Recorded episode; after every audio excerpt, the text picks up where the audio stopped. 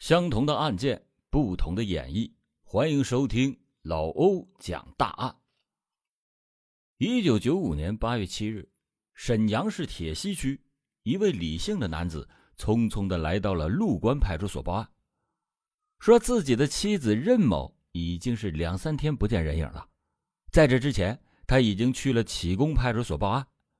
任某的工作单位就在启功派出所的辖区内。他说：“他自己不放心，所以又来到了家附近的陆关派出所再报一次啊。”李某说：“妻子任某是东北耐火材料厂的一名普通的工人。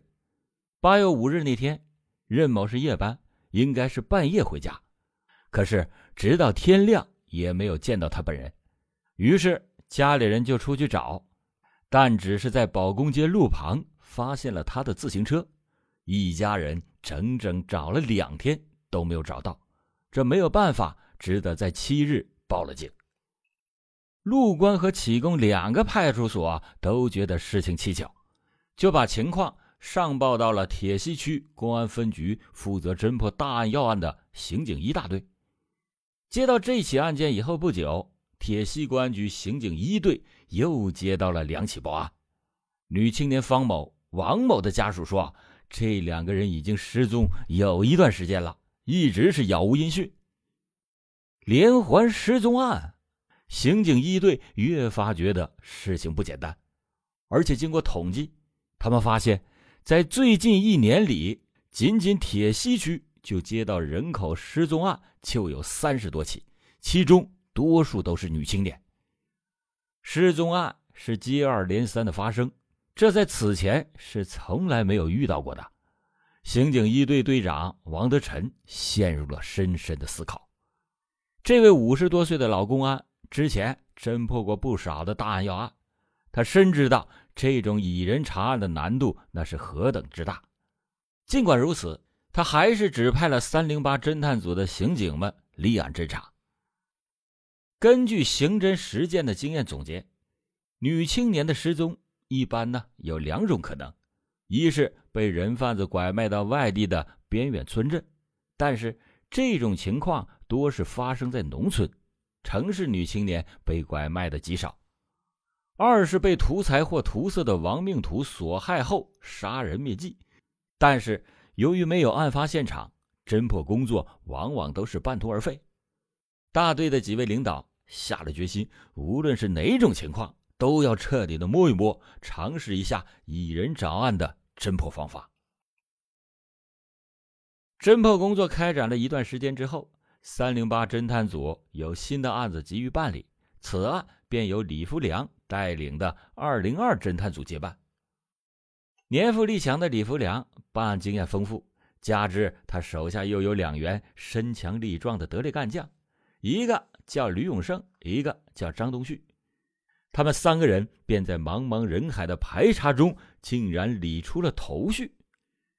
刑警们经过大量细致的工作，初步的掌握了几十个重点人的情况。其中，一个叫曹亚祥的引起了刑警们的格外注意。原来，曹亚祥与失踪的女青年任某、方某、王某之间都有关联，尤其是任某与曹亚祥。来往密切，因为任某的丈夫李某与曹亚祥不仅仅是铝材厂的同事，还是非常要好的朋友。知情人说，啊曹亚祥经常替李某接下夜班的任某回家。接任某回家，这个细节引起了刑警们的注意。李福良带着吕永胜、张东旭，顺着这条极其重要的线索抓住不放。经过多次查访。刑警们了解到，八月五日的夜半时分，任某在东北耐火材料厂不远处的选矿药剂厂门前的电话亭打过一个传呼，然后就神秘的失踪了。那么，任某是在给谁打传呼呢？如果要是能揭开这个谜，那也就找到了寻找任某失踪的路径。刑警们立即的与相关的传呼台联系。请他们帮助查找八月五日半夜时分的传呼号码。经过大量的筛选，终于查到八月五日深夜二十三点二十分，任某确实在选矿药剂厂门前的电话亭打出一个传呼，所呼叫的人正是曹亚祥。种种迹象都表明，曹亚祥与任某的失踪有撇不清的关系，甚至他很可能就是多起女青年失踪案的幕后黑手。可是，因为不知道曹亚祥的目的究竟是什么。万一是拐卖妇女，他还有同伙，那可怎么办？警方不敢打草惊蛇，他们决定秘密的抓捕曹亚祥。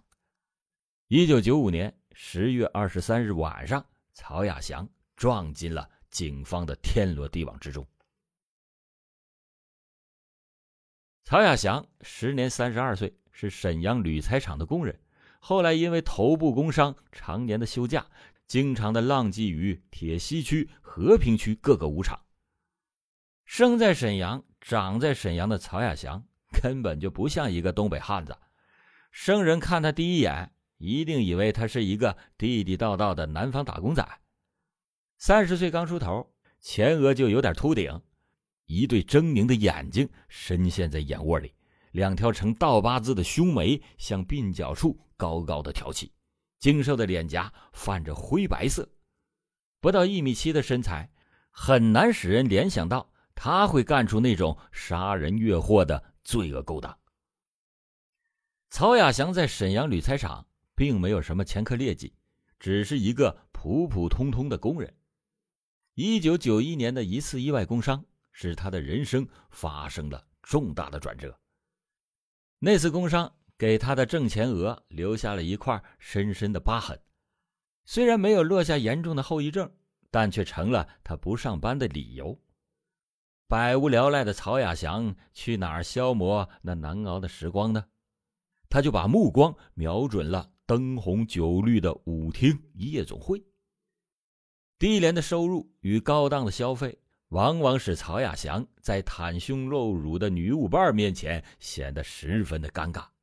渐渐的，他的心境就失去了平衡，他开始与一些无场的女伴频繁的接触，进而发展到关系异常。他妻子很快觉察到工伤以后的曹亚祥发生了明显的变化，一个和睦的小家庭出现了裂痕。从相互口角到大打出手，夫妻之间的矛盾越来越大。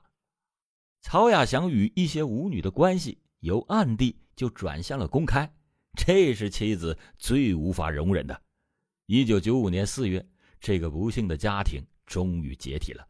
当时只有八岁的儿子跟了曹亚祥，脱离了妻子的管束，曹亚祥就像一辆没有了闸的破车，越发的肆无忌惮。这种情况下，他是完全有可能实施犯罪的。尽管曹亚祥已经到案，但是。证据不够充分，曹亚祥也不会轻易的认罪。李福良等人已经做好了充足的准备，要同曹亚祥展开周旋。一晃三天就过去了，曹亚祥就像一汪水，撕不开，打不烂，看上去完全没有破绽。等到第四天，刑警们就拿出了杀手锏。曹亚祥。八月五日半夜，女青年任某下班以后去哪儿了？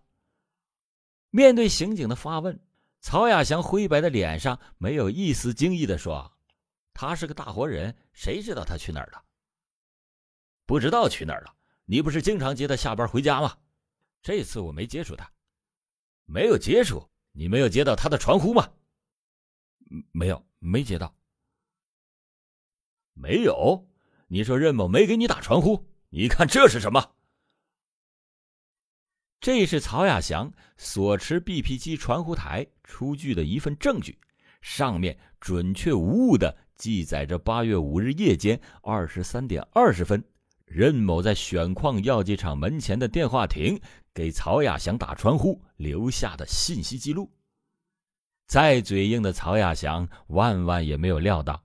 过了这么长的时间，传呼台还竟然储存着那天晚上传呼他的号码。